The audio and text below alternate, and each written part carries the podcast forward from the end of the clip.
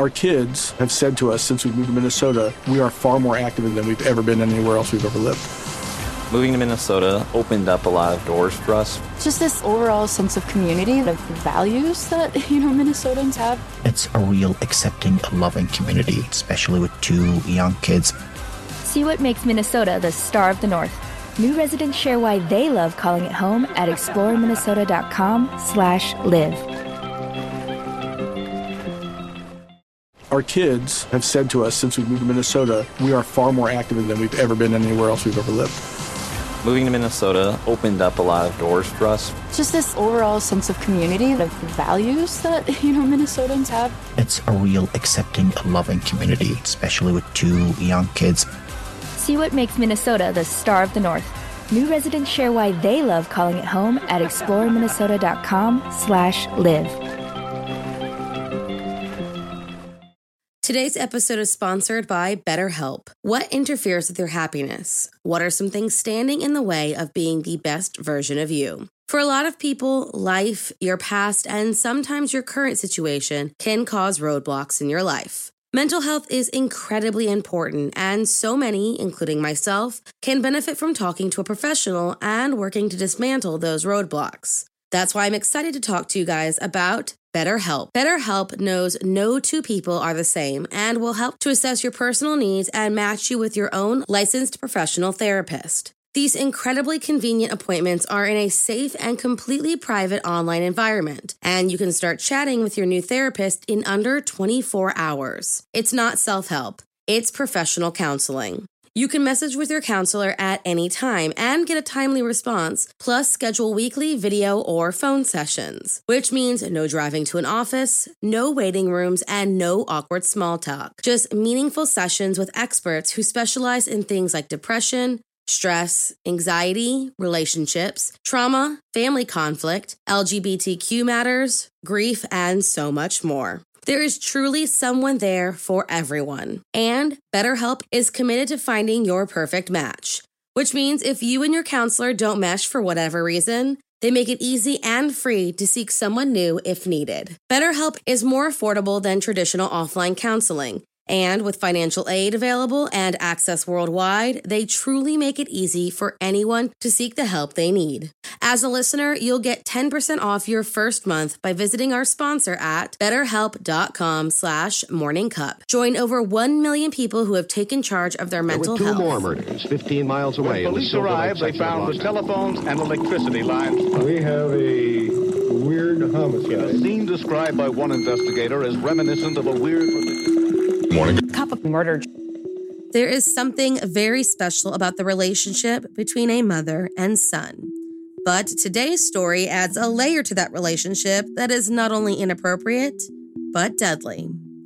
On May 18th, 2000, a mother and son duo were convicted for their long lists of money making crimes. So if you like your coffee hot but your bones chilled, sit back and start your day with a morning cup of murder.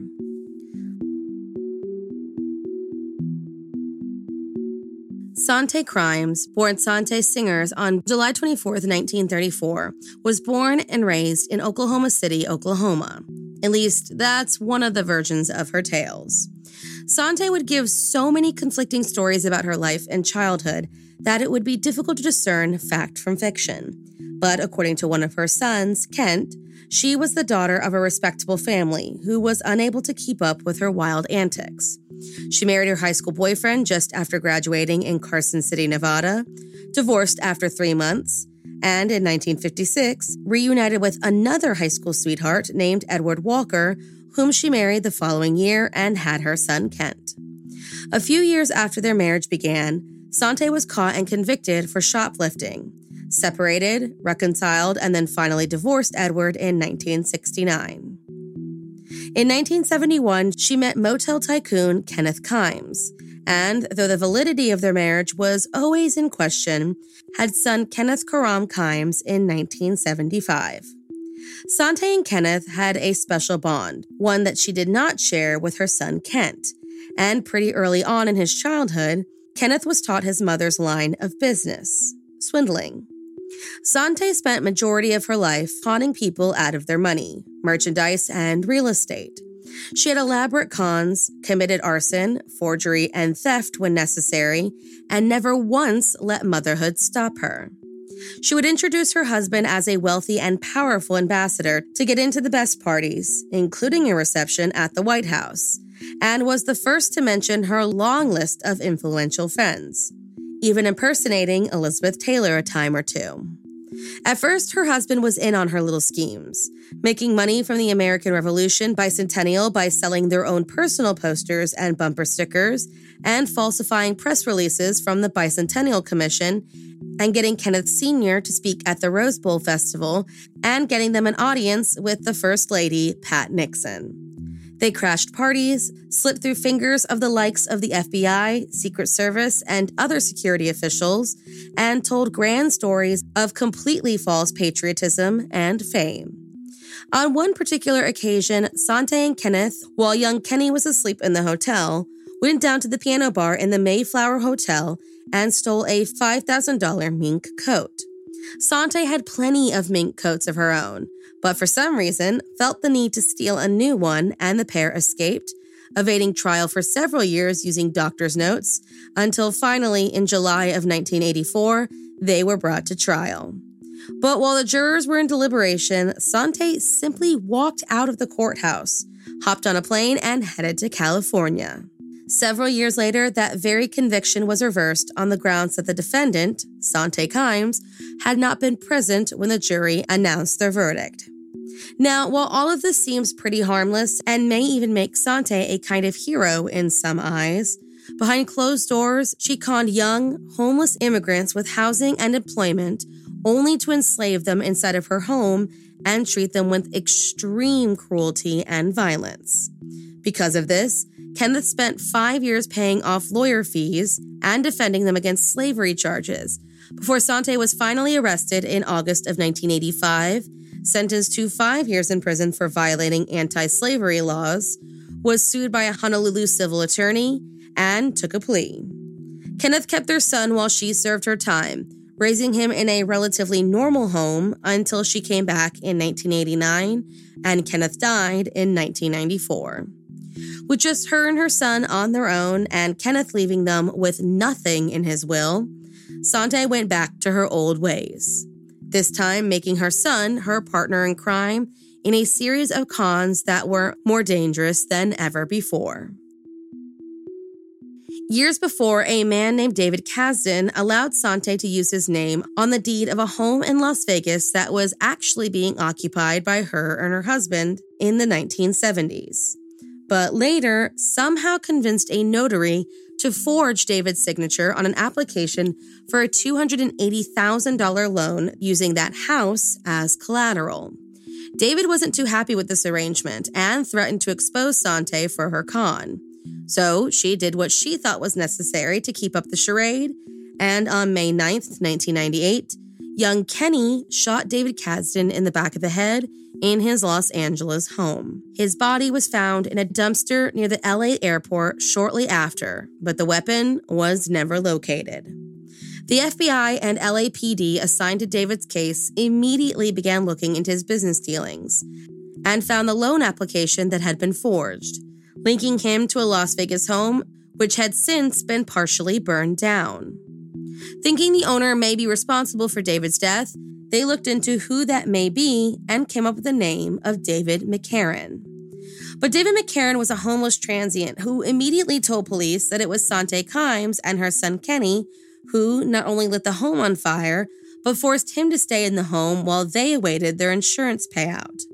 They also located a man named James Patterson, who claimed to have sold the handgun responsible for David Kazdin's murder to Kenny Kimes and, in order to avoid felony charges of his own, agreed to help them nail down the mother son duo. In the meantime, Sante and Kenny started renting a room in the Manhattan mansion of 82 year old socialite Irene Silverman. At this point, Kenny had rented out the room with $6,000 in cash and under the assumed name of Manny Guerin, but had no references or forms of ID and just kept promising Irene he would get those to her as soon as possible. He never did, and she started to grow suspicious. especially after they continually asked her for her ID and social security number, refused to let their faces be seen by security cameras, and refused to let housekeepers into their rooms. She started to keep notes on the odd comings and goings of her new tenant. And a week after arriving, Irene asked this Manny Guerin to leave her building. And when he did not, she cut off his phone service and instructed her business manager to start the eviction proceedings. The last time anyone saw Irene Silverman was on July 5th, 1998, after asking her maid to walk her dog on the roof garden. When she returned, Irene was gone. The business manager was phoned and he called the police, and they arrived to find no signs of the elderly woman. It wouldn't be until their 2000 trial that anyone knew what happened to her. That's when Kenny told courts that his mother used a stun gun on the elderly woman, after which he strangled her, stuffed her into a bag, and disposed of her in a dumpster in Hoboken, New Jersey. Police started to question all of the employees and tenants in the building and found that Mary Guerin was not only missing suddenly, but was not the true identity of the man living in the mansion. No, he was 23 year old Kenny Kimes, who had recently been arrested along with his mother, Sante. That part of the story goes as follows.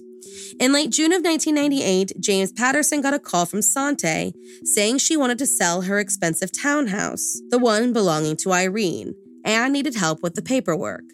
He, of course, called the FBI and agreed to meet with her. They met on July 5th at the New York Hilton at around 6 p.m. At around 7 p.m., Kenny showed up and approached his mother and James at which point the FBI and NYPD descended upon them and slapped cuffs on the mother and son.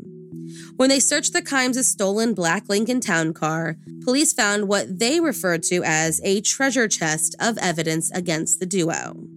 Things like a stun gun, likely the one used to subdue Irene, forged social security cards, two handguns, a pair of handcuffs, a folder full of forms and applications related to Irene's mansion, 15 notebooks in which Sante had given detailed descriptions of her many fraud schemes, including information on both David Kazdin and Irene Silverman.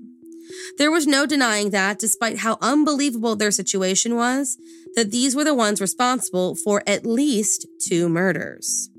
Despite the fact that Irene's body was never found, both Sante's journals and Irene's own notes were enough to name her as the prime suspect. And it didn't take long to find out that these crimes were far from the first and only the duo committed. No, they were wanted in a number of states for things like check fraud, auto theft, arson, insurance fraud, and the disappearances of a number of individuals. The pair were brought to trial for Irene Silverman's murder first, and almost immediately, the nature of their mother son relationship was brought into question. After a number of issues with Sante's behavior, the jury unanimously convicted them both of not just Irene's murder, but 117 other charges, including robbery, burglary, conspiracy, grand larceny, illegal weapons possession, forgery, and eavesdropping. Sante, during the sentencing portion of her trial, claimed she was being framed and likened her trial to that of the Salem witch trials. The judge branded her as sociopath and degenerate and a remorseless predator before imposing 120 years in prison for Sante and 124 years for Kenny. In October of 2000, Kenny held a court TV reporter hostage, pressing a pen to her throat and demanding that his mother not be extradited to California, where they had yet to be tried for David Kazdin's murder. He didn't want her to be that far away from him. In March of 2001, Kenny was sent to Los Angeles for the trial, and Sante came the following June. Kenny, facing a death penalty, shocked everyone when he changed his plea to guilty and implicated his mother in the murder in exchange for a plea deal that deal that his mother not be sentenced to death if convicted. He relayed all of the information of their various crimes, as well as implicated them in a third murder, that of banker Saeed Bilal Ahmed in 1996. No charges were ever filed in that case, and Sante denied all involvement. Sante Kimes was serving a life sentence plus the additional 125 years when, on May 19, 2014, she died in Bedford Hills Correctional Facility for Women. Kenny remains in prison. Thank you for joining me in my morning cup of murder. Please join me again tomorrow to hear what terrible thing happened on May 19th. Don't forget to rate and subscribe and let me know how you like it. If you want to help support the podcast, there's always Patreon or just sharing it with your true crime obsessed friends. And remember, stay safe. Our kids have said to us since we moved to Minnesota, we are far more active than we've ever been anywhere else we've ever lived. Moving to Minnesota opened up a lot of doors for us. Just this overall sense of community, of values that, you know, Minnesotans have. It's a real accepting, loving community, especially with two young kids. See what makes Minnesota the star of the North. New residents share why they love calling it home at exploreminnesota.com slash live. Our kids have said to us since we moved to Minnesota, we are far more active than we've ever been anywhere else we've ever lived. Moving to Minnesota opened up a lot of doors for us. Just this overall sense of community, the values that, you know, Minnesotans have. It's a real accepting, loving community, especially with two young kids. See what makes Minnesota the star of the North. New residents share why they love calling it home at exploreminnesota.com slash live.